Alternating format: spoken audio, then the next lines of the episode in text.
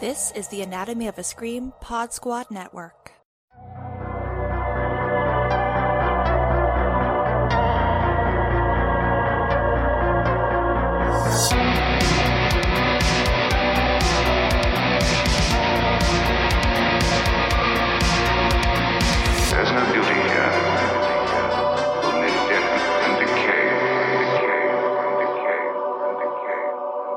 Welcome to another episode of The Beauty of Horror, a podcast dedicated to exploring the unsettling beauty found within our favorite genre. Each episode, I'll sit down with a different guest to discuss a horror film they find particularly beautiful and why. I'm your host, Chandler Bullock, and today's guest is the founder of the Good Night Life Podcast Network and co host of Nightlight, a horror movie podcast on the Bloody Disgusting Network.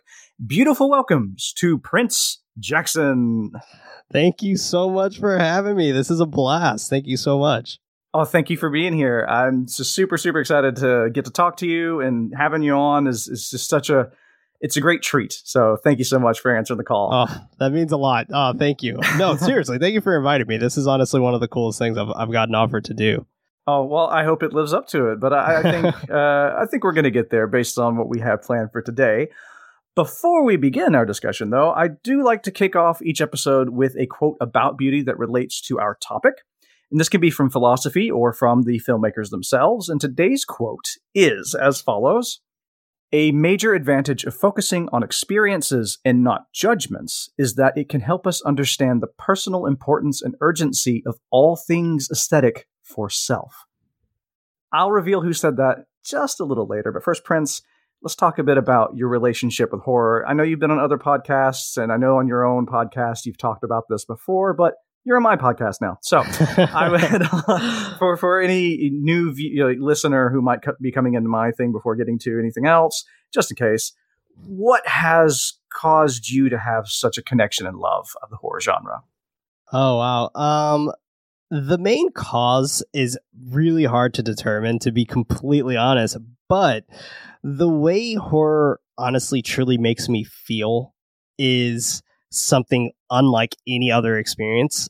And it's very interesting to say. And I feel like only horror fans truly tr- understand this type of sensation that we get when we watch horror, this Yeah. type of uh, adrenaline rush. And um, I have come to the point, I guess, in my life where horror doesn't necessarily scare me, but I do like to be, I do like to be creeped out, and I do like to.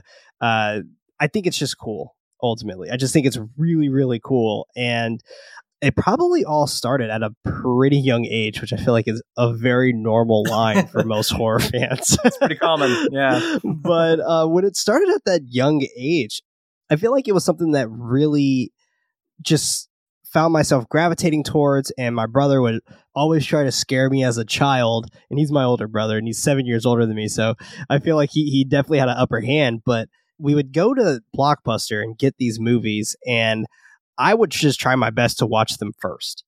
And Ah. That way I would know all the jump scares. I would know all the parts to like truly close my eyes on, or maybe I can scare him back and things like that. And it was always a blast to see how everything unraveled to this point of where now it's a career of mine. You're still getting there first, right?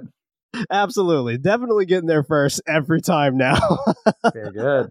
So, were there any moments when you were younger that you managed to really, you know, yank the wool off his eyes before he could ever figure it out? Like you snuck that movie in? Yeah, uh, I, I believe it was maybe uh, the 2003 remake of Texas Chainsaw Massacre is when I really got him, and it was uh, just like a section in the film that was extremely quiet, and uh, I acted like I was gonna go get a drink of water. And um, I just turned because the way our, our living room at the time was set up was where it was like an island that goes to out to the kitchen, and I would get up and I just turned around and started screaming like somebody was about to come in the house and attack us. And it scared the absolute living hell out of him.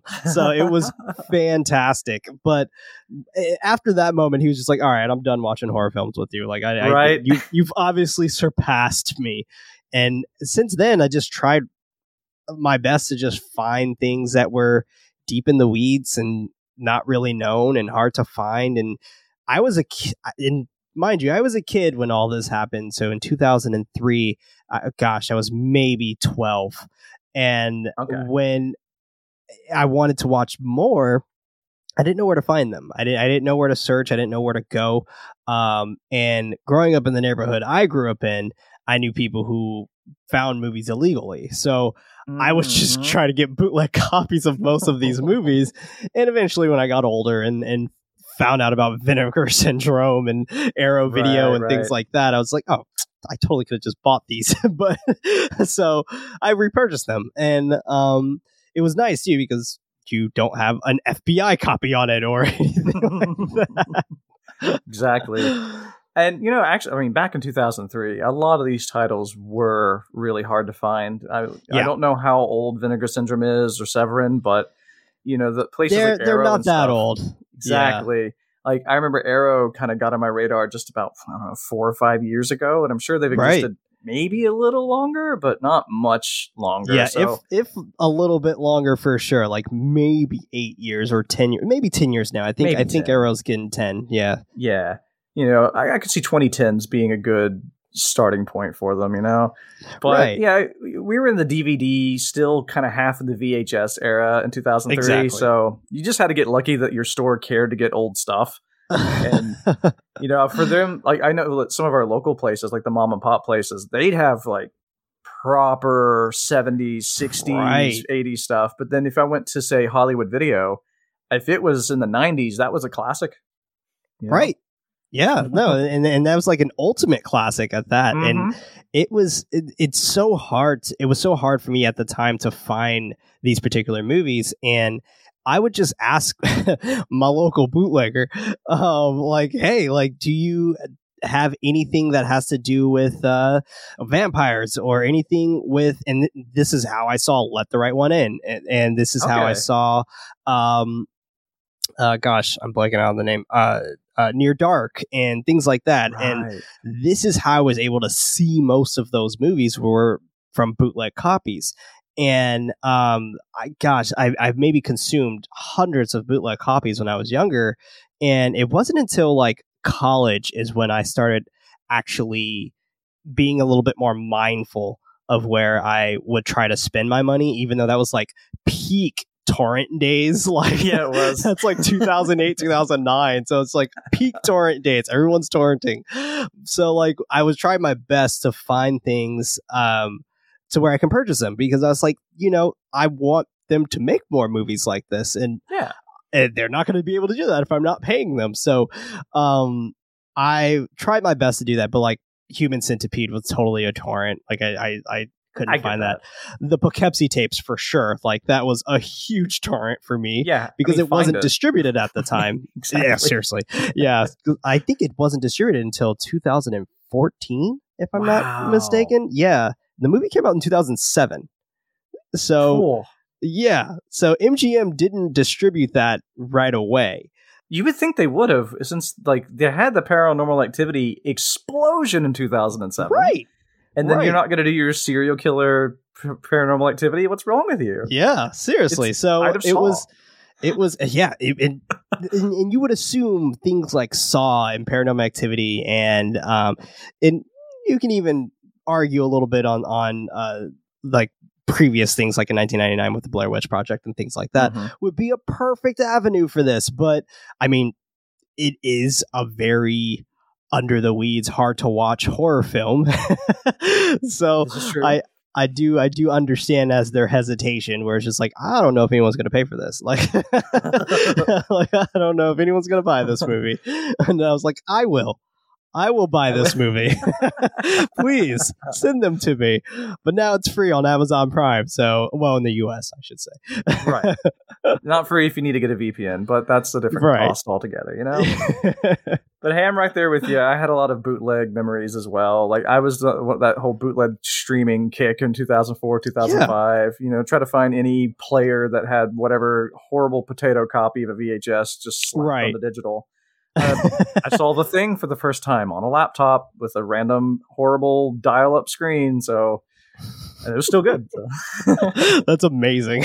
oh yeah, I was I was 19 and just saying, all right, I, I need to watch a movie today, and just looked up, you know, good horror movie online free, and then it popped Love up. Love it. Love it. That's how I still search for horror movies.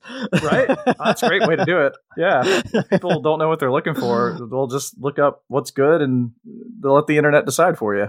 I've been trying to hound Shudder to add a shuffle feature um, to Oh, where it just nice. shuffles like based off of a certain recommendation off of a quick survey on their website Right. or even on the app just to where just a very quick survey like what are you feeling what what scares you what's your what's your gore level from 1 to 10 things like that and just shuffle me a movie and uh, that's what I want for from Shudder and I've been trying like hell to get them to do this oh, I hope they're listening. I hope they're. I hope so looking at the too. I hope so too. I mean, I mean, I've I've chatted with Sam a couple of times, and Okay. Sam loves it. Sam Zimmerman, he, he was just like, "That's a pretty cool idea." like, might have to bring that up, but he's director of programming, so he's not an engineer. So we need an engineer.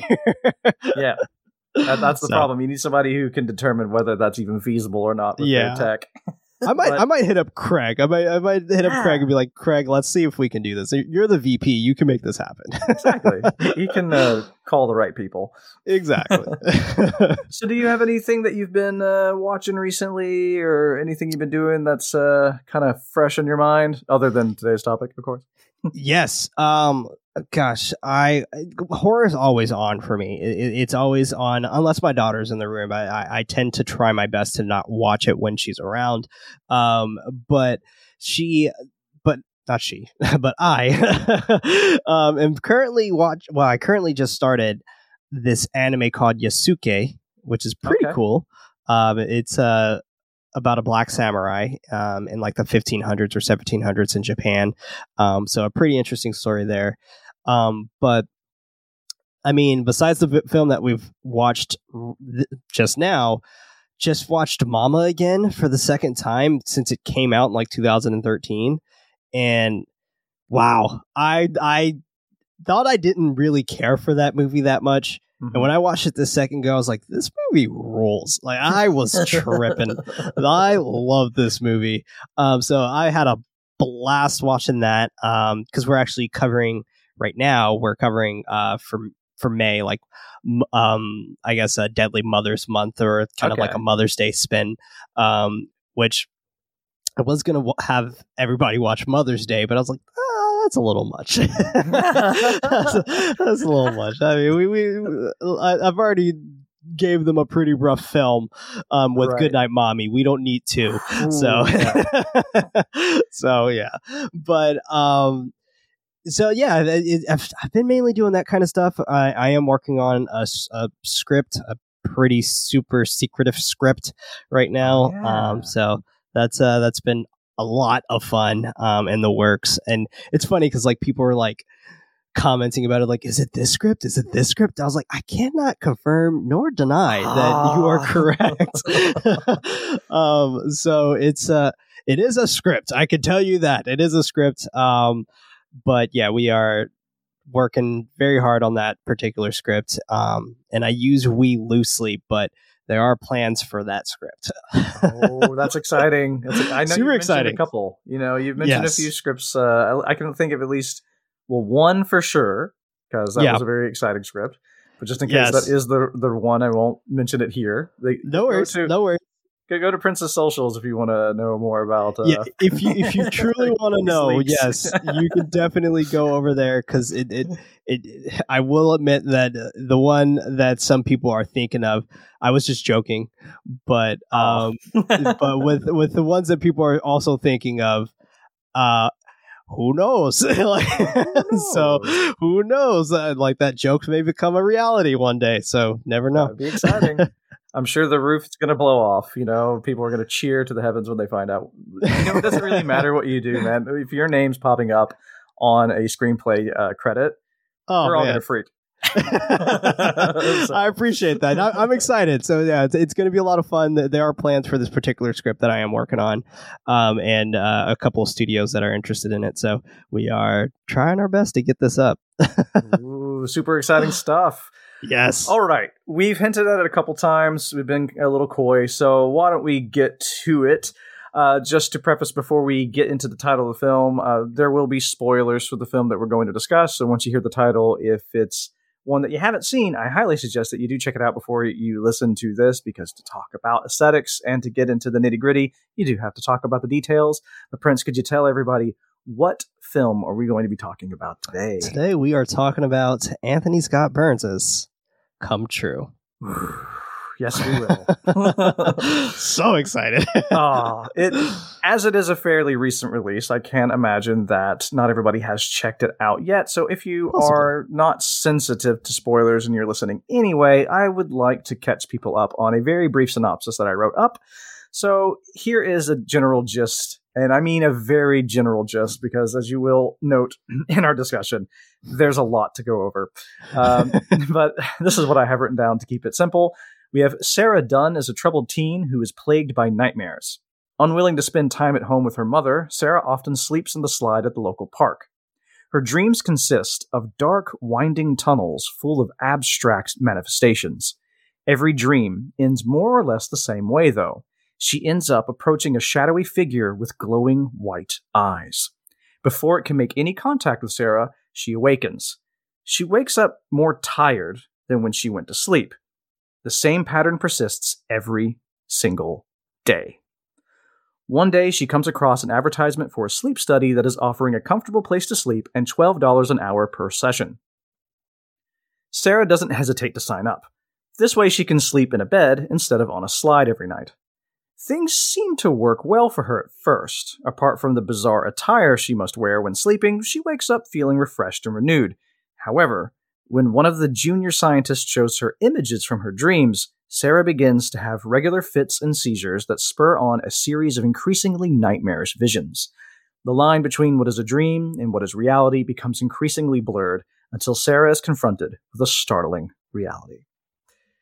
That is the most basic, general, vague thing I could possibly say about this. Uh, that's basically the plot. yep. but uh, Gets me excited to watch it all over again. right, right. and I've seen this so many times. I've seen this movie at least 15 or 20 times. wow. Okay, and I'm si- I'm still excited just on two. uh, why? I- You know, I know because I've seen it now, but I, I'm very curious just to hear it from your own words. When I approached you and said, "Think of a movie that you find particularly beautiful and horrifying," why did this one spring to mind so quickly? Oh man. So as some may know if, if you do follow me on Twitter, but as some may know on, uh, on Twitter, I released last year, December 29th, um, my end of the year roundup, top 15 horror films of 2020. Um, this film technically came out this year, so I made a bold decision to choose a pick that came out during a festival. um, yeah. So with that bold decision of of this, I decided that this film, which actually took me a while to put it at my number one spot of 2020, um, this film just hit all the right beats for me personally, where I have insomnia. I Okay. also um, i've never experienced sleep paralysis but my wife has so that i've had some type of experience with that. Um, and also everyone who knows me knows that glowing eyes are 100% my jam.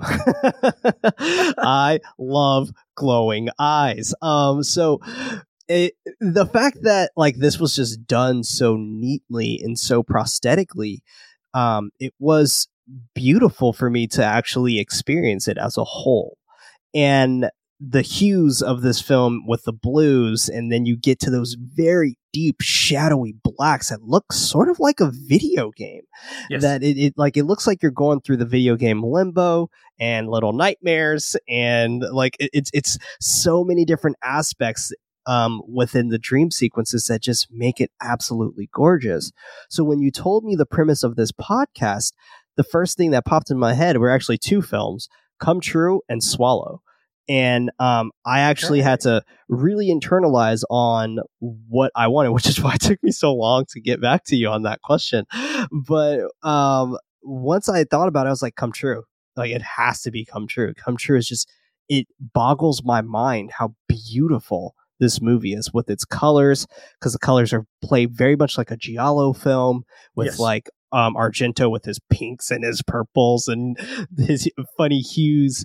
Um and anthony scott burns kind of has the same I guess anatomy when it comes to this particular film, just more so on a synthy type of way, um, which I thought was very clever, and it also goes extremely well with um, with Anthony in general because Anthony also plays music. Uh, his uh, synonym is Pilotpriest, so he's uh, it, it's it's great that there's even a section of this film that plays like a music video, and it's awesome. it's so good. It flows so neatly. I'm right there with you. I had anticipated this title for a while. I'd seen it on the Nice. circuit, but I hadn't caught it at a festival. But I was lucky enough that uh, for any Dutch listeners, you can get this on Pathé Thuis. So that's our kind of cinema at home VOD thing. You can stream that in HD, rent it, or buy. And Nice. uh, I also was very lucky that due to the pandemic, I had a free voucher for that, uh, you know, particular app because I couldn't go to the cinema. Yeah, I used to have a subscription to the cinema, and they're like, "Here, here's to make up for that. You can do the that home one and get a free movie." Oh, that's right. Yeah, yeah. So I definitely banked that on this.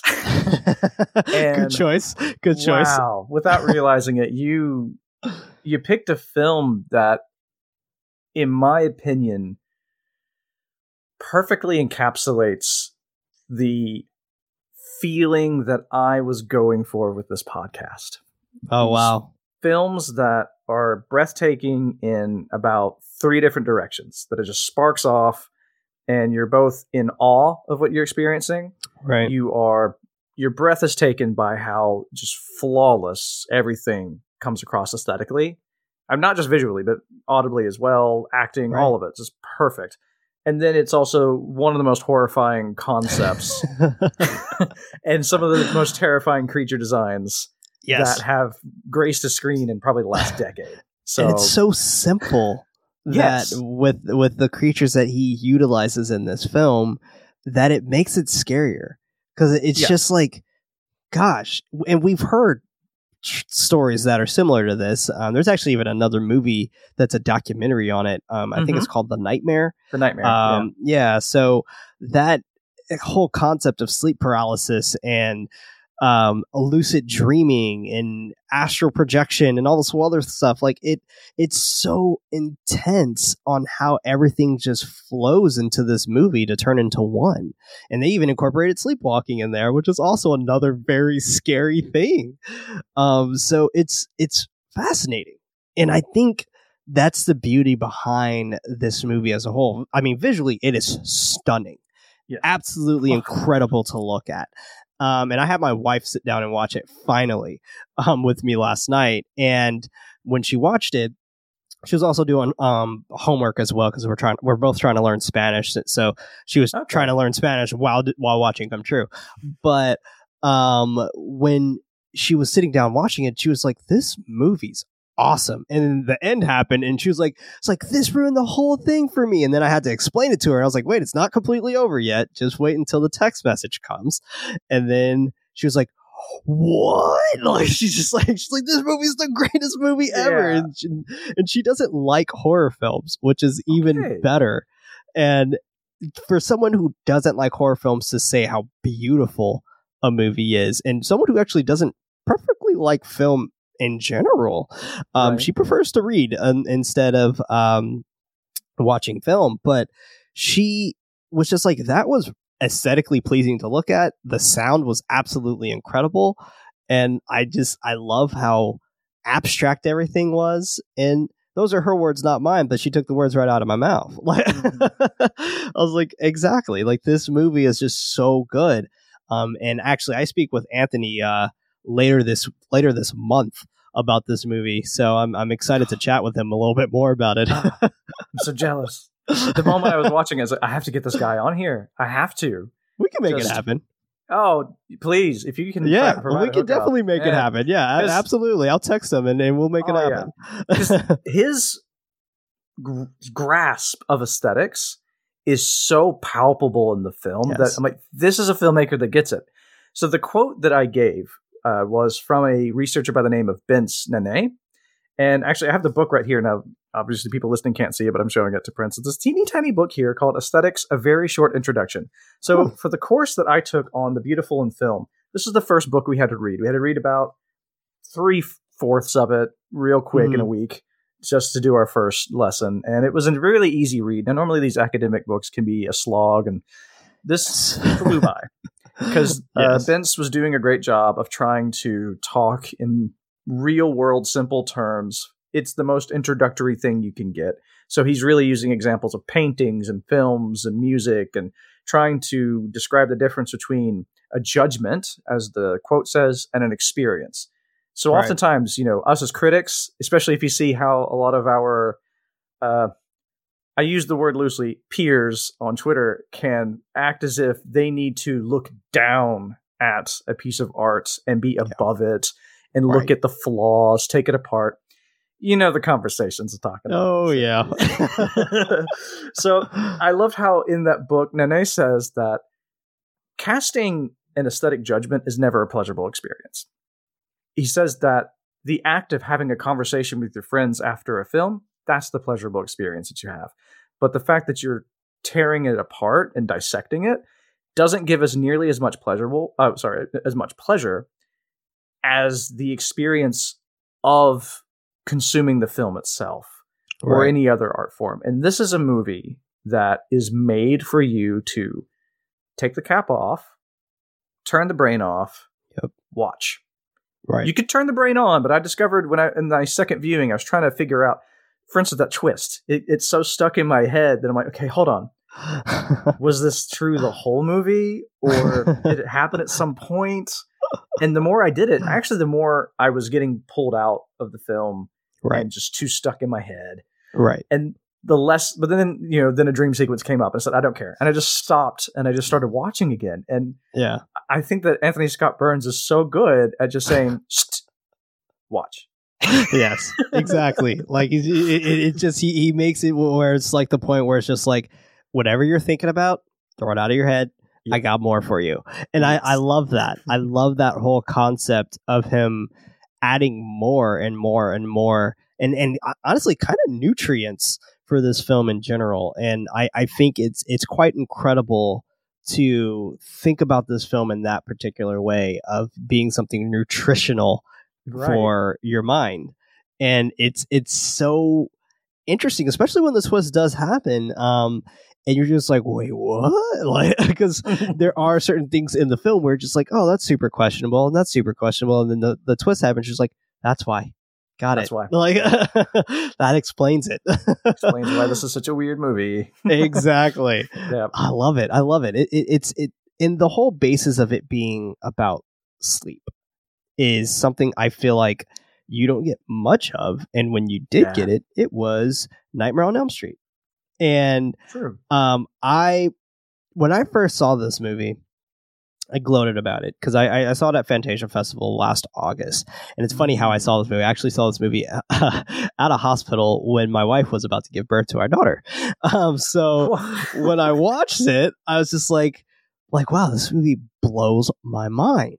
And um, and then I then my wife had a baby, but but so when I was thinking about this movie, I was just like thinking about the ways of how it's transitional for now, and when it was dealing with sleep and um it made me think about it a bit deeper of how this Shadow Man is pretty much Freddy Krueger, and this movie is pretty Mm. much a whole reimagining of Nightmare on Elm Street. Uh, and honestly in my opinion way scarier Yes, Like, yes, because it's Yes, a, it it's a more well for instance the even using terms like so the the film is broken up into different sort of thematic chapters right. but one of them's the anima and the animus and Yes. just those terms talking about this carnal animalistic place Right. i feel is where that just deep-seated terror comes from is this Yes. shadowy figure it's not so it is fred krueger but it's not the freddy krueger that is vengeful and going to cut up some kids who's by proxy guilty of any crime or anything like that it's Right. just there and it does what it does and it's a part of your consciousness and your psych- psychological state, and it's going to get you. And it's Yes. ugh. Yes, yes, and it, and, it, it makes it absolutely incredibly creepy. And what makes this even creepier is is like this could really kind of happen in some ways. Like obviously uh-huh. not as far fetched as the certain things we see in the movie, but like people do suffer from sleep paralysis. People do suffer from insomnia. People do not have a home. Like Yeah. you know, it's it's a lot of the, the themes in this movie are so interesting and i love i love i, I don't know if we're getting to spoiler territories yet so I'm, I'm- i'll probably save jump it in. Uh, there's no Okay, like spoiler okay. section here. We're just all right perfect perfect so spoilers ahead starting now Here we go. but when uh when she's in the laundromat and she falls asleep she has the seizure she falls asleep and then the uh woman who's actually slightly blind yeah, um, she's blind in one eye, which is interesting because um, she is. It's the same eye that is affected with Sarah later, that's what I noticed and too. the yeah. one she has to patch up. But what's interesting is when she says, "Oh, these boys took it away," and I thought I should wake you. Well, I have a theory that since her eye is blind, she can actually see the manifestations Mhm. and it, it and I find that concept fascinating, um, and the whole concept of her being in a coma for 20 plus years and things like that. I was speaking to a friend of mine, um, Andreas Guzman, and when we were chatting about it, uh, he brought this other concept in my mind when I rewatched it, and when I ended up rewatching it, it, it honestly, I just think the whole film is her dream sequences in a coma, and it's kind of like Inception in a way. Um, so I I find that super interesting, and I have this other I guess theory floating around in my head that the reasons why she can't go home or see her mom she can go home she just can't see her mom um, and i Mhm. feel like the reasons why she can't really see her mom is that's kind of one of those pull those given flows that you that you kind of have where you're just about to come out of that coma but yet now you're just pulled right back Yeah. out um, and you don't have a home. You're probably sitting somewhere completely foreign to you. And um, the tactics and things like that and um her seeing like the images and all that stuff i picture that as her trying to find the door to f- wake up and it, it's so interesting That is i could theorize one. about this movie all day I love that because that's the main. So you know, if you had a more cynical attitude, you could be like, "Yeah, yeah, well, the dream just looked that way because that was the graphics they had, and right. know, they probably had." I'm like, no, no, no, no. They're, they're- a filmmaker doesn't do that. And I love No. your theory there that if because uh, again, for anybody who hasn't seen it, the every dream sequence is a continuous flow forward through Right. tunnels and doorways and all kinds of different uh, sort of openings, and every time it, it's always something familiar to her environment as well that shows up. You have a lot of Right. hospitals uh, showing up, a lot of nature, a lot of Yep. people, body parts, a lot Exactly. of physicality involved. I love Yes. that idea that she's coming closer and closer to reaching the apex, and then it gets taken out away from her in Right. her own imagination. It's like her brain, like, nah. Yeah, and and and that's what I think it is. I think it, it's more so like a brain defense mechanism that's Mhm. happening um, to Sarah, and with Sarah being uh, in this coma for twenty plus years, we can assume that she got into the coma when she was eighteen, Yes. and now she's twenty plus years later after that. So like Oh. now now her being at this age of thirty eight Mhm. um she has this concept because like with her being with um like on his name um they they always said his last name but she would call him by his first name i, I would Are you talking about the the scientist? The- the scientist yes yeah, I think um, his real name is Jeremy, but they called him Riff Raff. Yes that's what i thought. Yeah okay. So yeah so jeremy um when she is with jeremy it, it and my, my wife was just like oh that's a choice she's in high school and uh he I totally like it it makes total sense now because she technically is 38 Yeah. and like it's it's such an interesting concept and i like to think that I try to figure out what happened, like what happened to her, and I we see the bike, and we see the club and things like that, and I'm thinking those those places because Jeremy says a very interesting thing when she actually goes to the woods where it's just like this doesn't make sense. Um, I thought she would go somewhere familiar, and I think those places are all very very familiar for her um, until we get to the woods. That being now the this new concept of her being almost there yet again, Mhm. and you have that very interesting doorway. Which is the most interesting doorway to me is the one with the hands that are actually the door yeah, that was itself. my favorite as well. so magnificent, but yet another like metaphor to me of we're trying to pull you out. We're trying. We're like keep coming, c- come on. And usually when it stops is when something gets in our way, and it's right.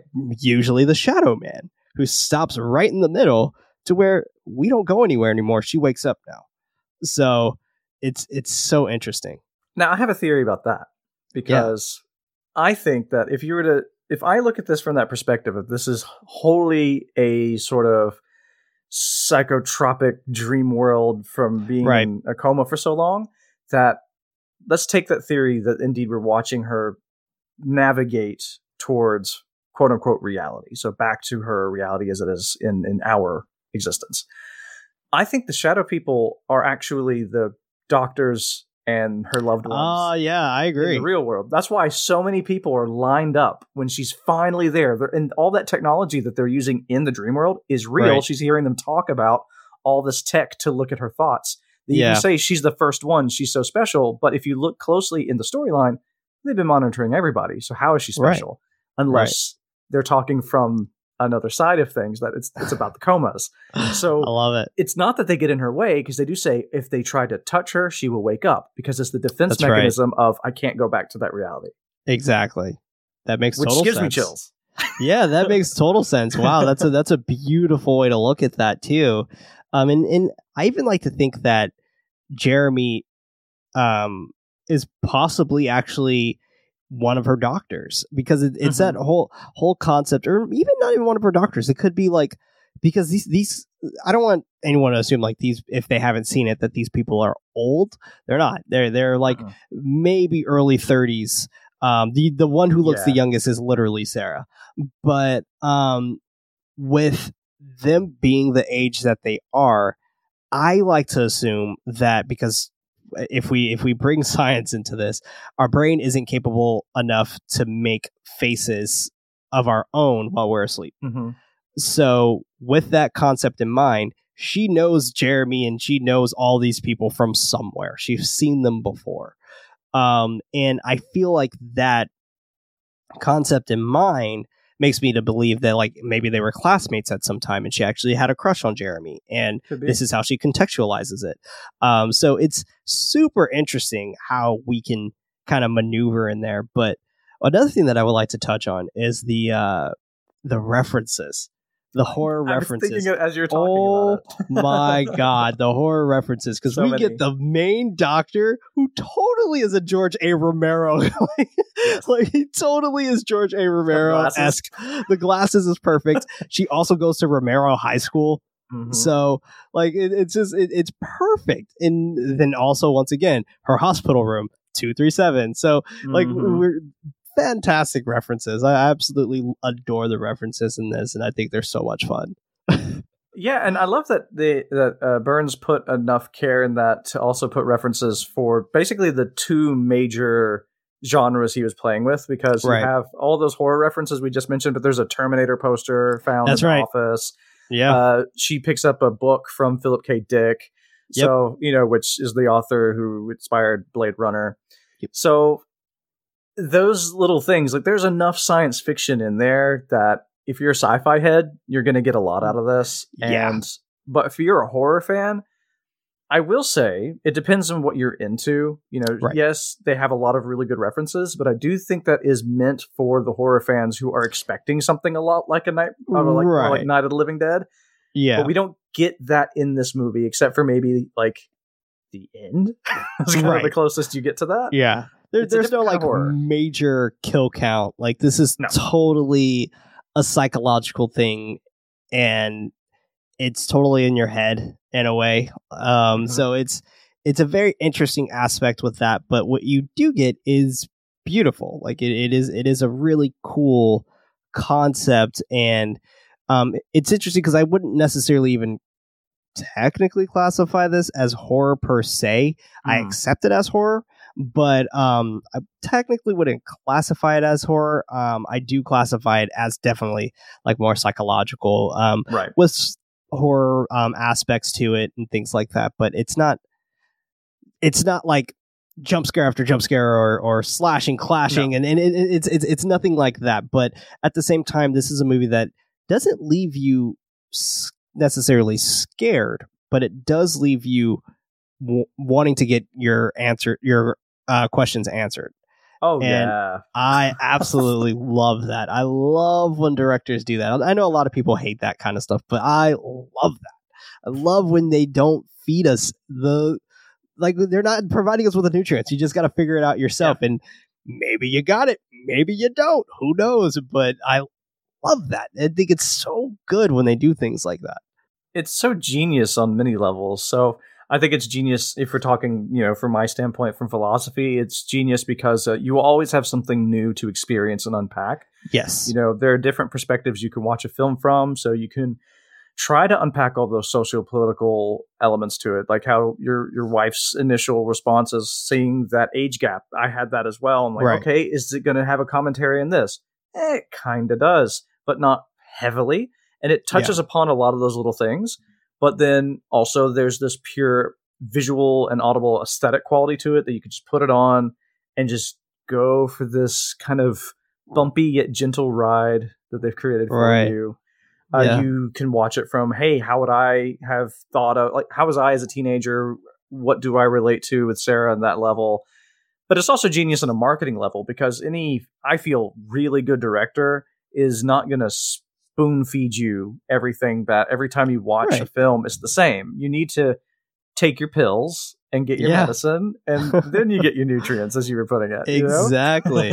exactly and and i feel like burns does a really fantastic job in that mindset for sure because of the way he sought to make this movie i, I just i just feel like this movie in particular really tells that that statement and that undertone of how would you feel with us showing you a movie just that's just completely nightmares? And like that that's just such an interesting concept. And like the only time because dream sequences i feel like are always hard. I feel like dr- dream sequences are so hard in movies because it it can either make or break your exposition. Yeah. and it's funny because the whole this whole movie is a dream sequence. And, and so like the beautiful thing is you don't need exposition for this. Like you don't need to know what happened to sarah last week before this this moment. You- that, that none of that matters. What matters is what's happening to her now. That's what matters. And i think that is really really cool. And it's a concept that i don't see utilized too often. And don't get me wrong I, I do like my exposition. I do like the question why like for example i thought it follows doesn't have enough exposition for me personally to want to enjoy that movie but that's me. Um but with that being said like i do know that um uh, that same concept. It's kind of happened to people who watch this movie.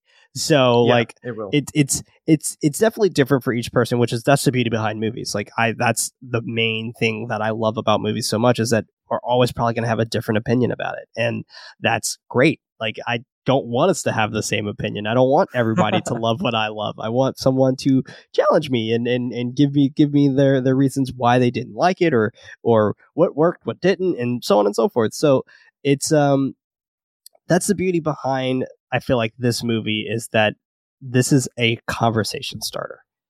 And it really just has you want to talk about this movie.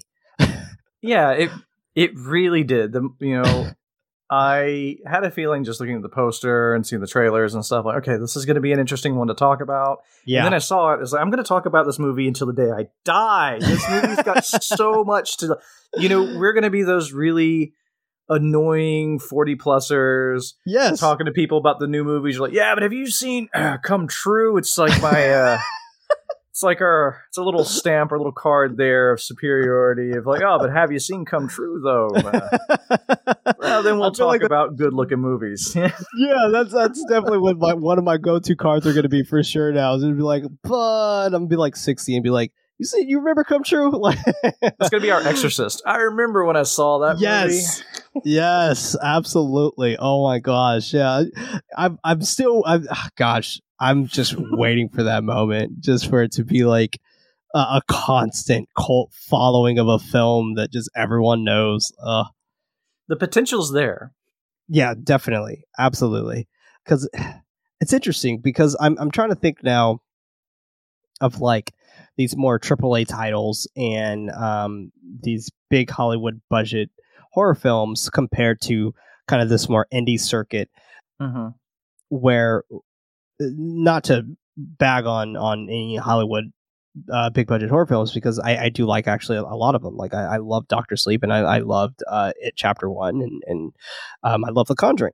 Um, but with that particular set that we have going on there, they try to add so much and try to try to expand and and build upon and um by doing that, I feel like it sort of takes away from the audience being able to think and and kind of let that digest.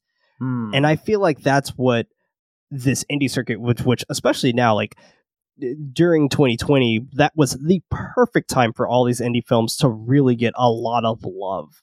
And really I was. so happy that they were able to do that. It sucked that it had to be during these times, but a lot of people watched a lot of indie films, um, and they watched a lot of indie horror films during this time, which is great. And you got things like the Vigil, and which the Vigil is also awesome, but you got things like the Vigil and relic and the amulet and like all of these different type of movies that you probably wouldn't have watched. Well, I say probably, but I, I more so mean like maybe an, an average movie consumer. right, of course. But like with things like that, you're you're seeing people like I don't know Scott Derrickson. I would I would use as an example, but people like Scott Derrickson who shouts out the amulet, and you're just like, wow, this is a movie that was made for 1.2 million dollars, and the guy who made Doctor Strange just shouted this movie Yep. out. Like that's insane. So it's things like that that you you come across with something like Come True, and I'm I'm a huge advocate for this movie, and I I feel like I still feel like a lot of people, even though as much as I've advocated, I still see a lot of people who haven't probably seen this movie yet, and I'm just like, you need to watch this movie. yeah, it, it's made a ripple, a very small one. I think it's more. I mean, the aesthetics already have already grabbed people enough that I do see Right. the poster kind of go around. So it, it draws your eye with the marketing of it, but it just hasn't quite kicked off. I do think cult following is what we're going to be seeing with this one, but Probably. I think it's going to be a really powerful one as well. I think it's going to be one of I those agree. movies. You know, it's going to be a, sh- a streaming darling somewhere down yes. the road. you know? Yes, absolutely. Yeah, I I completely agree with that, and I I would love to see a, a lot more love come towards it. And I mean, I wish the best of luck for Anthony Scott Burns because he he has something here, and. I would love to see him make like a trilogy called like the Nightmare Trilogy or something, and then just yeah. like expand on just the Nightmare world, not necessarily a story that's exactly the same, but just kind of how like Carpenter had the Apocalypse trilogy. Like, okay, yeah, I I, mean, see what you mean. where none of them technically have anything to do with each other, yet Carpenter focused those films as part of the same universe. Like they're all happening synchron uh psych- synchronically. Um but yeah, it's it's it's fascinating. It's fascinating to to watch this movie and and see it kind of go from here. Uh, I do want to ask you a question. Have you seen Yeah. any of uh, Anthony Scott Burns' um, other films?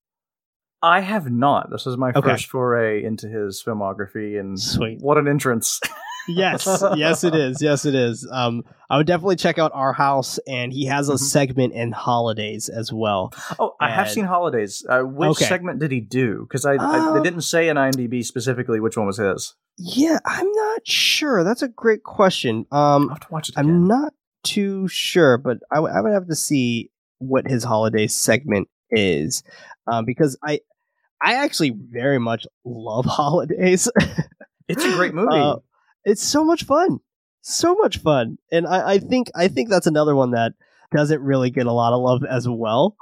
But at the same time, it's Yeah. just uh, it- it's one of those films that I just feel like you know it'll stand the tell of time when more and more people start kind of checking it out. Because there's a lot of really cool like directors that were on there. Like kevin smith was on there which i think kevin smith did halloween um yeah, his looking at now. it. He did Al- Halloween. Yes, yeah and anthony scott burns did father's day Father's Day.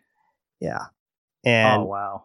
father's day was with uh, jocelin donahue who's i'm a huge fan of jocelin donahue from things like the house of the devil and um, actually her most recent film um, that she just had too, uh, which I'm blanking on the name of right now. I think it's Off Season. I think that's the name of it, but uh, which isn't out yet. But yeah, Aha. Okay. yeah. So I'm very intrigued on seeing him just do more and more and more and more, and I'm I'm excited for it all. I'm really really excited. and what I hope is he keeps that sort of indie roots because what you were talking about with Hope so the big studio stuff versus your more indie directors is I think exactly what Nanay was talking about. Studios are more involved in the whole judgment scene. They really want Right. to make a movie that is palatable for Everyone, you know just about everybody. Exactly. They Yeah. want to be marketable. So you know, you take a movie like The Conjuring, if people go like, ah, I liked it, but it was a little vague, they're going to learn from that. Right. And the next Conjuring movie is going to get more blatant, more blatant, more blatant until people are happy. But the indie scene is all about what movie did I want to make? And Right. what did I want you to experience and feel with this movie? And he knew, he damn well knew because it's there really well. My like one thought I had the whole time was this is the best adaptation of a Silent Hill game I have ever seen. It's the Yeah. closest I've ever seen uh, outside of the original Silent Hill movie to come Right. just to get that aesthetic and weirdness and this kind of true. off-putting just nature of it because there's so much metaphor going on that Right. You could try to unpack it but you're going to spend a lot of time doing a lot of digging and at the end of the day all that really matters is that you're staring there with your mouth agape and Yeah. just soaking it in it's it's it's like a tidal wave hits you when those sequences come even though they're very serene i, I love Right. how quiet and yet just blasting impactful those sequences were for me when i was watching them I love it. I love it, and I, I love how he makes those sequences seem so. and I, I was gonna say dreamlike, but they're because they are dreamlike. they, they are yeah They are very much dreamlike, but he makes those sequences just like you said, like they just kind of explode in your face. Where the camera, because the way the camera like moves, it, it's definitely like a dolly camera that just is, moves yeah. so smoothly. The doors open for you. Very much plays like a video game in, in, in some aspects like that. Um, and when the door opens for you, because it's all POV, and you get like something standing in your path, and you're just like, okay, are we about to stop the trolley, or are we going to just keep going? And maybe it's not right in front of us, and it's just to the side of us, or something like that. And Anthony does a really good job of of making you of making you feel comfortable in that setting to where it's just like this is you know what to expect and then he changes it yeah and and it's just like Yeah. it's like oh i wasn't expecting that like it was it- it'll happen where you'll see it it'll, it'll come things look a little bit more clear and then all of a sudden a person with legs and arms for legs and a face That for one, legs yeah. and and, and a nose for legs is walking towards you and you're just like what am i watching and it, as you said, it was different. You're like, oh no, shit! They're not supposed to actually be moving and coming towards Right. me or doing anything. They've been standing still like statues this whole time, and this thing was coming for you. exactly And what I love the most is it doesn't build to a scare in that moment. The scare is seeing it come at you, and then as soon as it's in the light, it seems pretty chill. Like it's Right. like, hey, I'm just gonna pass by. Sorry. yeah, yeah. stand in your way." It's just like, oh, I'm a little drunk. Just gonna, Yeah. just gonna move out of your way. I am literally all left feet. and I, I, I think that's what makes this so magnificent off of the way he shows his scares um because that's that's i feel like that's the hardest part of a horror film is how am i going to scare my audience? Like uh, what, what is Mhm. going to scare my audience? What do i want to have my audience take out of this? And you think about it with with how he utilizes these dream sequences being so samey of looking the same and flowing the same and um, even acting the same where we we're, we're stuck on the trolley we're still going and it, it's it feels kind of like a disneyland ride. And hmm. honestly it, it, actually that's one of the best ways i can put it. If, if you're riding on a ride on a roller coaster or some type of trolley coaster and you get in line again it's going to be the exact same thing. But this was just like you're constantly getting in line over and over and over again and it constantly changes. And i think that is what makes that so magnificent of how can we make this scary each and every time they go on this ride Interesting. And- that reminds me of something that I experienced not too long ago. Uh, I say Oh. not too long ago. I mean, I think it's probably almost a decade by now, but you know how memory serves. Um, It, when I first moved here in the Netherlands, I used to live in a city up in the north called uh, Groningen. Let's try to say Mhm. that 10 times uh, fast. cannot can't even say it once Uh, and at the university there, they have what they call the Young Hearts Festival. So it was a Okay. place for, it's a festival for young theater makers to kind of cut their teeth or they drag them from all over Europe or all over the world if they were willing to kind of fit the bill themselves to come over. oh wow And one of them was called Spookhouse. In Dutch means uh, haunted house, so ghost house, if you wanted to translate it uh, purely. Now you would think what this is is some sort of haunted house that somehow is theatrical. This was hmm. the coolest shit I've ever done. So what it was was you get into this space and they give you this really comfy chair, a nice like old oak table. The whole room looks like you're in some like 1940s lobby ooh and you're also coming into like the biggest theater in the the city as well. So okay it's a small city, but it's a nice city. So you go in, they really made it look nice. It's got a, like a phonogram playing some music and stuff, and they tell you like, here's a smartphone, here's some headphones. Now, what I want you to do is just listen to the recording. All the recording did was tell us instructions of what we were going to do in the next space. Like, okay. okay So they just told us you need to answer yes or no, don't have a conversation, move on. Okay. I did that. So they take the headphones off. We went to the next room, and now it's getting a little weirder. Now the room is more clinical, but everything's dark Huh. shades of gray and black. The chair they have there is still comfortable, but more kind of like a lazy boy. interesting And then they give you a headset and a, a very like a professional mic that's like dangling from the ceiling with the headset attached to it. oh that's cool and they start playing this really odd kind of ambience in there, drones and audio. And then they Huh. start asking you questions of like, are you afraid of birds or mice? Say one or two. And you're like, uh and from there you had to tell them things like, are you afraid of abandonment? Are you afraid and based on your fears, what they're doing actually is they have a whole tech team in the back who are listening to your answers and they're also watching you through a night vision camera so they can see your visual responses to the sounds that they're inputting. And they're creating a soundtrack that is specifically geared to your psychological pattern. The rest of it is they're like, now you need to go through the black curtain. Like, okay. So all of this was psychological conditioning to make you very uncomfortable.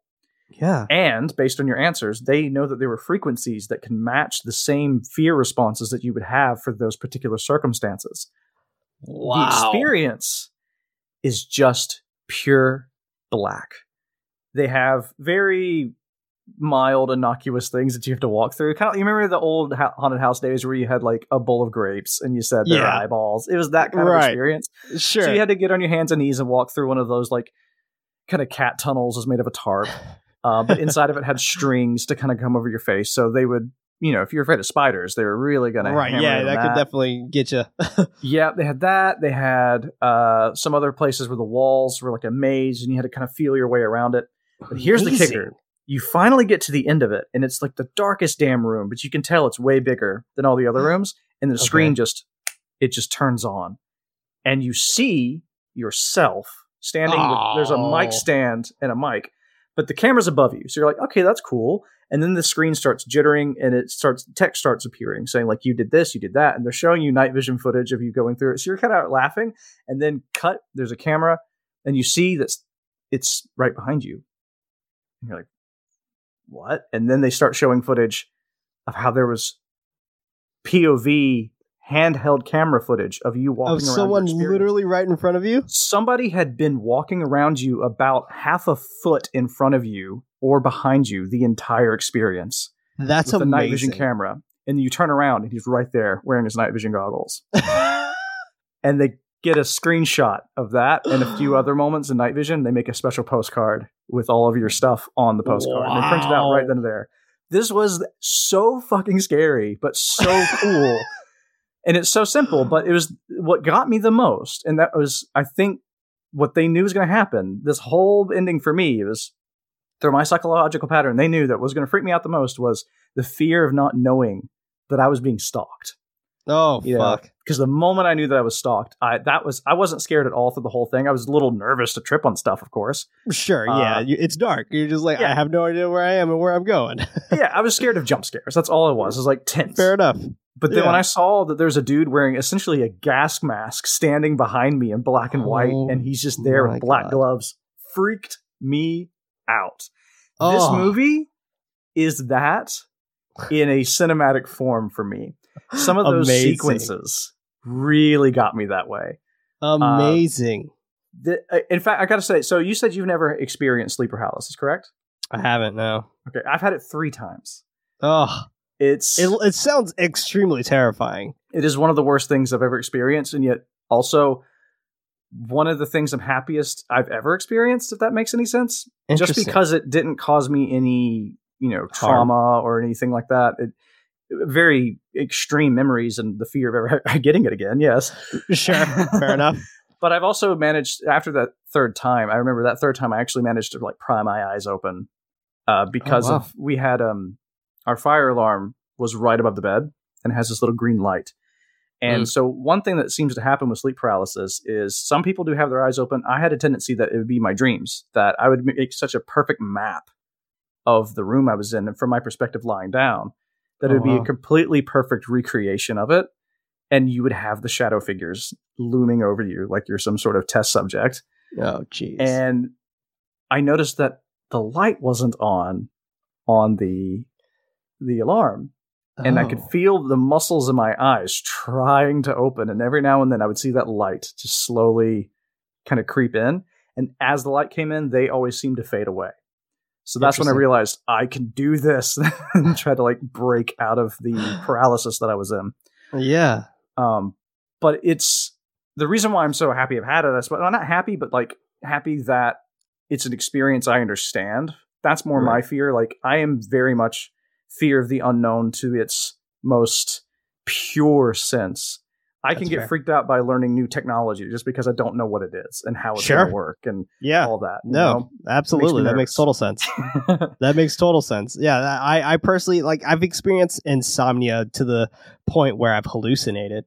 Mhm. Um and that that's been the max that, that I've had for me to where I've I've dreamt because I was so tired, I've dreamt in while I was awake. Okay. Um and it was I it got to the point where I needed to go to the doctor for it. And Okay. when I went to the doctor for it, they were just like, "Hey, you had this pretty much if you don't sleep, you you can seriously start hurting yourself. Like you things can start deteriorating, like literally. so they gave me like melatonin and stuff like that. Had the I not the best sleep of my life, but now I have this condition um, which was super interesting called elite sleeping, where it's Okay. About 3% of the world can do this where it's it sounds like it sounds cool but it honestly is horrible um like but like things. pretty much but um like the word insomnia sounds cool but it's horrible um Mhm. but pretty much what it is it's you you can technically go to sleep anytime you want to Um, but when you have spurts of insomnia, you'll only sleep for about four to five hours, but you'll wake up feeling absolutely refreshed. You're fine. No need for a cup of coffee. And most people who have this condition actually either are allergic to coffee or they don't like caffeine or caffeine gives them headaches. I'm not allergic to coffee, but caffeine gives me headaches and I don't like caffeine Ah. and I don't like coffee either. I don't like the taste of coffee. Um, so even if I try to drink it decaffeinated, like I don't like the taste of it.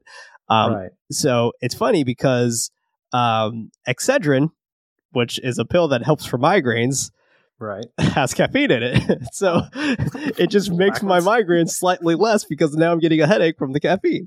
So it's, yeah, it's very interesting. But that is pretty much what elite sleeping is. So I'll go to sleep, let's say at one o'clock.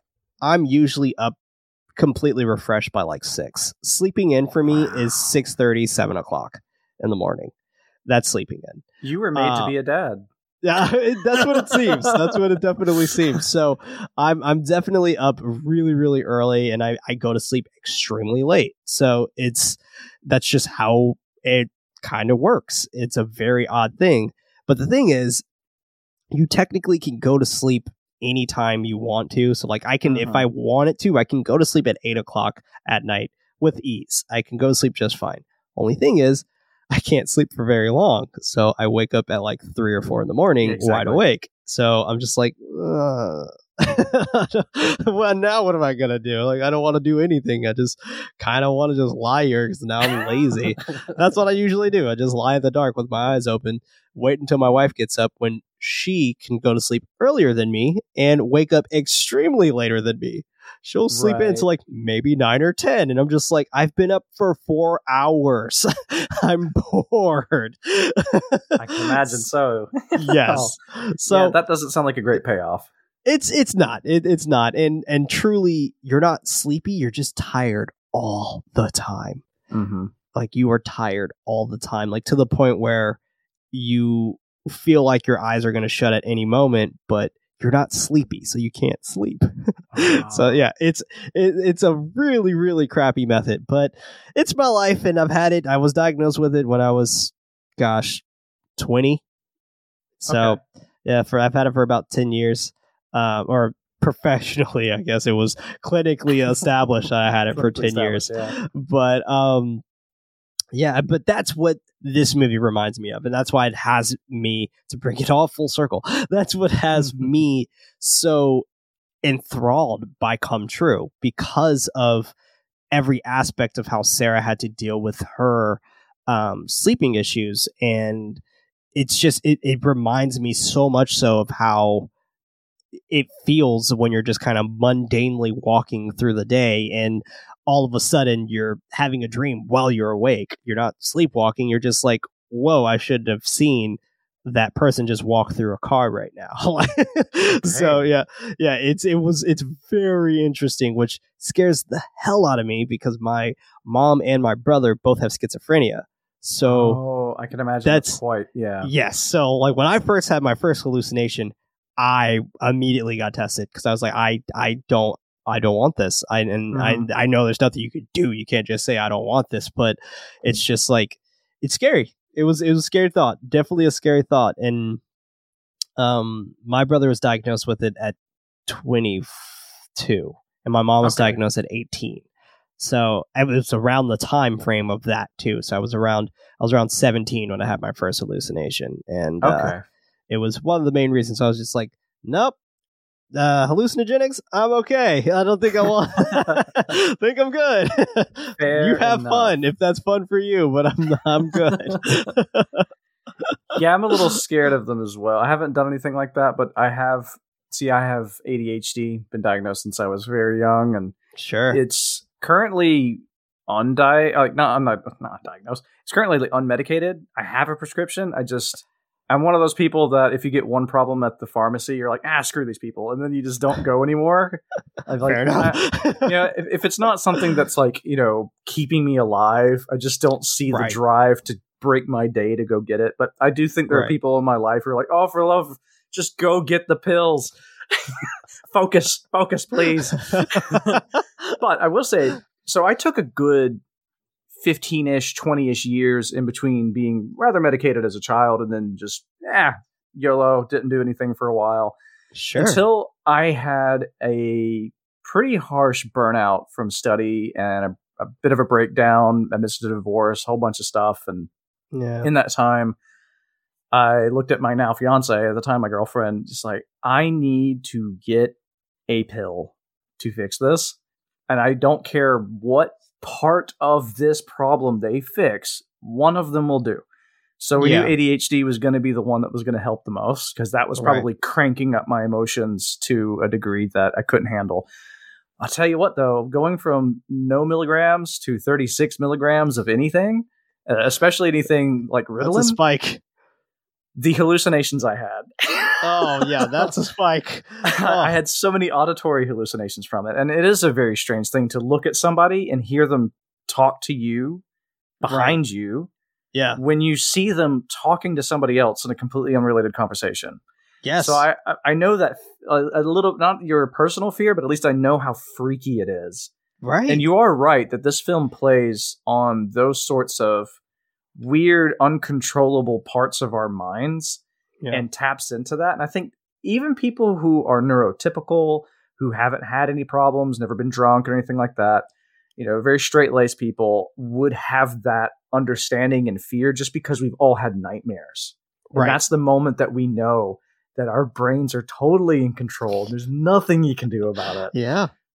And This is your ah, it's brain's. scary. This is your brain. Like this is, uh, and that's what this movie is. This movie is just the brain. Like, and, and it's it's beautiful. It's beautiful that like you succumb to this film in aspects that either kind of pick apart pieces of your life because everyone's had a nightmare before. So like you you you're going to have some type of connection with this movie Mm. regardless. Like and I think that's why it's so magnificent because it's just everyone's just like wow, this doesn't look like a nightmare I've had, but I could see that being really scary kind of thing. And it's it's it's very different in the aspect of how we would see it in Nightmare on Elm Street or in uh if we see like a ghost story or something like that. Like we may love ghost stories, but not everyone's had a ghost experience. Or uh maybe someone doesn't believe in ghosts and they just like horror films or whatever. Um you kind of get this mindset of where it's just like, I've been here before. And that's weird. Like, like it's Yeah. it's weird. It's like everything oddly seemed familiar and it was weird. That's what come true is. it's this so a lot of times you'll see people say that they've watched a film and due to maybe a, a character's social life or the story that they're going through that they'll say that they see themselves. You know finally Right. i i felt seen. Now i've had two of those types of experiences you know i think we all do. You either feel seen in a oh yeah a very comforting way but there's also a terrifying way of feeling seen. How you're like how did you know?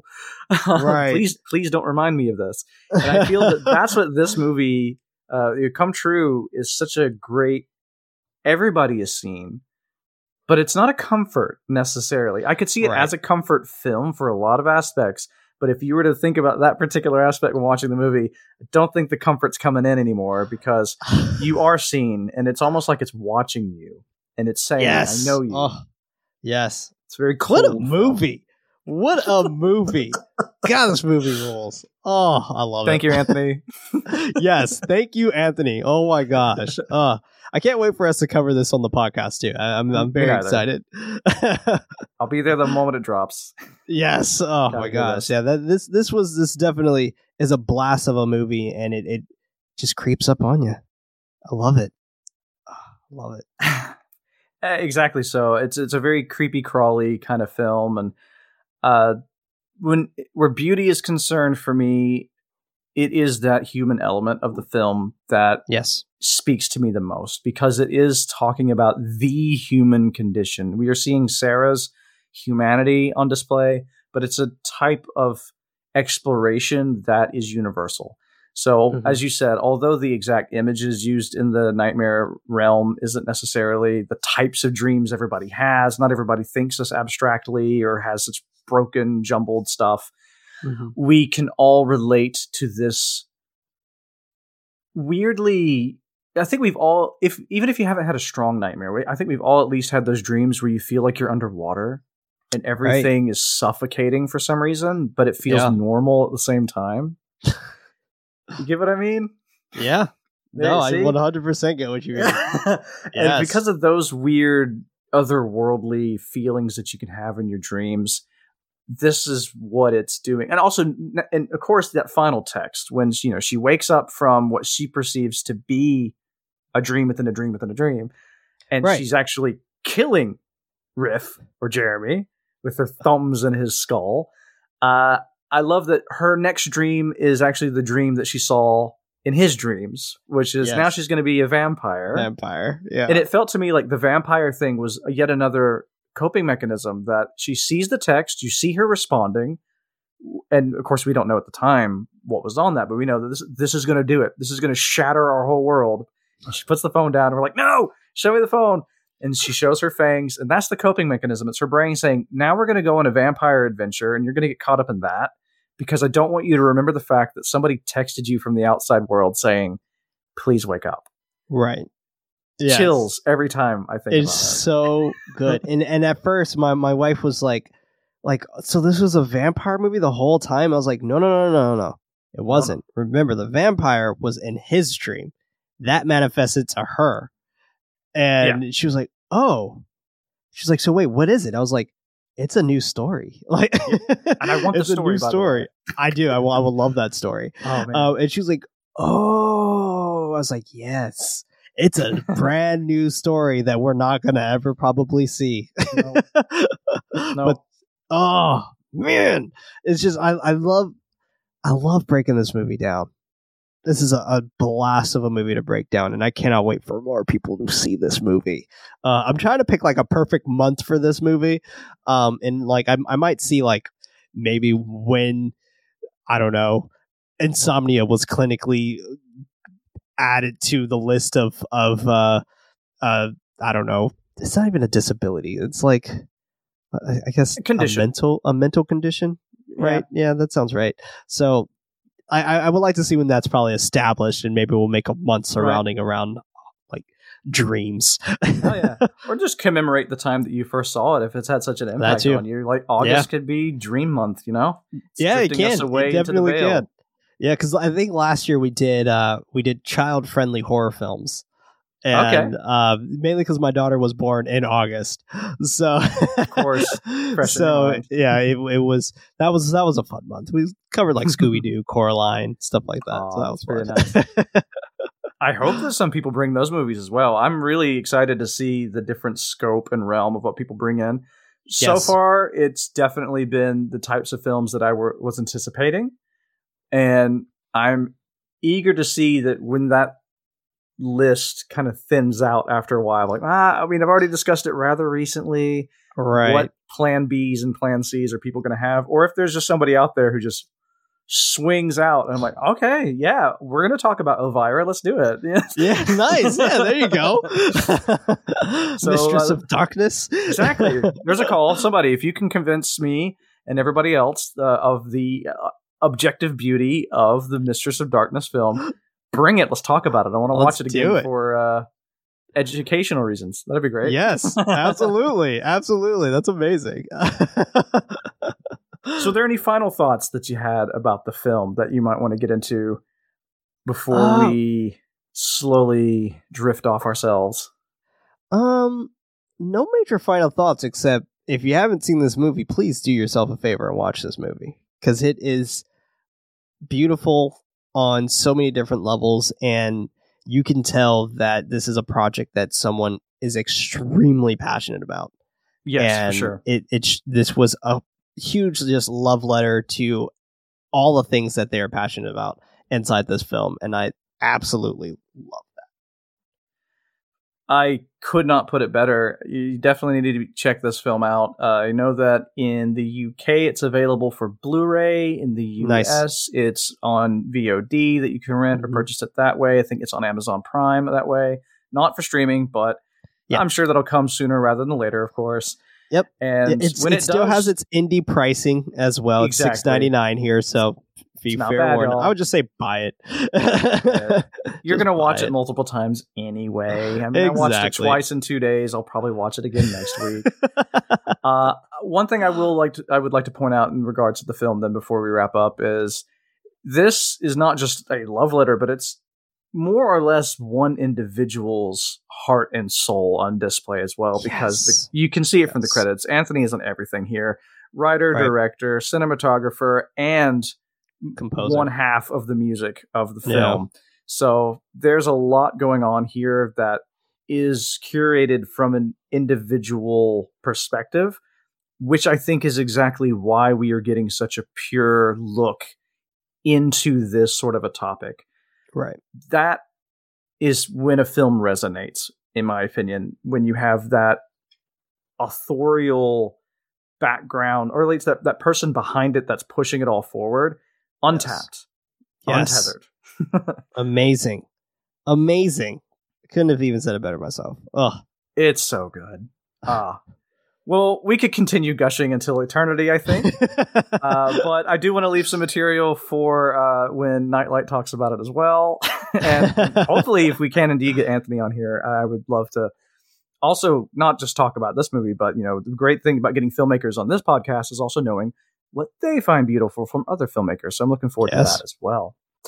So uh, before, let's see, to wrap up real quick, this is a podcast that is part of the Anatomy of a Scream Pod Squad. So be sure to follow the Anatomy of a Scream podcast page on your preferred podcast platform to check out more introspective, semi academic, and fun podcasts, including Monster Books, hosted by Jessica Scott. Horror is So Queer, hosted by Dana Piccoli, Princess Weeks, and Adam Sass, and much more.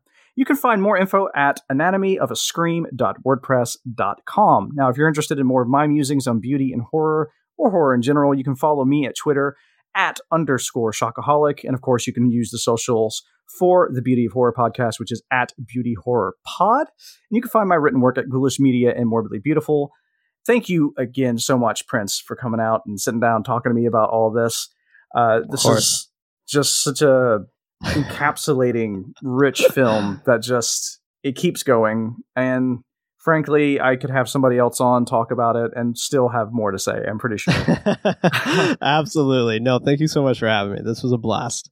Absolutely my pleasure. And uh, so, where can all the people find you if they haven't found you already? And is there anything you'd like to plug?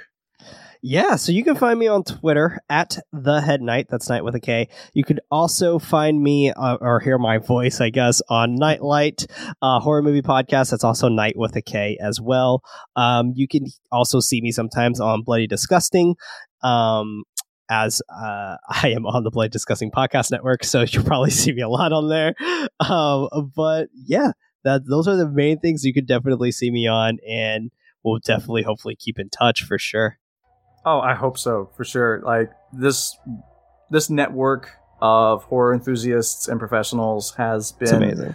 It is absolutely amazing. It- It's been wonderful for me and for so many others. And so, thank you to you and to anybody else within that sphere who's uh, been so welcoming to all of us, I'd say. Because I'd say that humble beginnings start somewhere, and we've all started rather recently. So, pats on the backs to all of us. you know? Definitely, yes. A lot of things are happening so rapidly for all of us, and it's it's quite fun to see us promote each other. Exactly. Uh, and that's exactly what this podcast is for, is so we can all get together and talk about something we love. And of course, thank you, dear listener, for joining us in talking about the beauty that lurks within the horrible. Goodbye.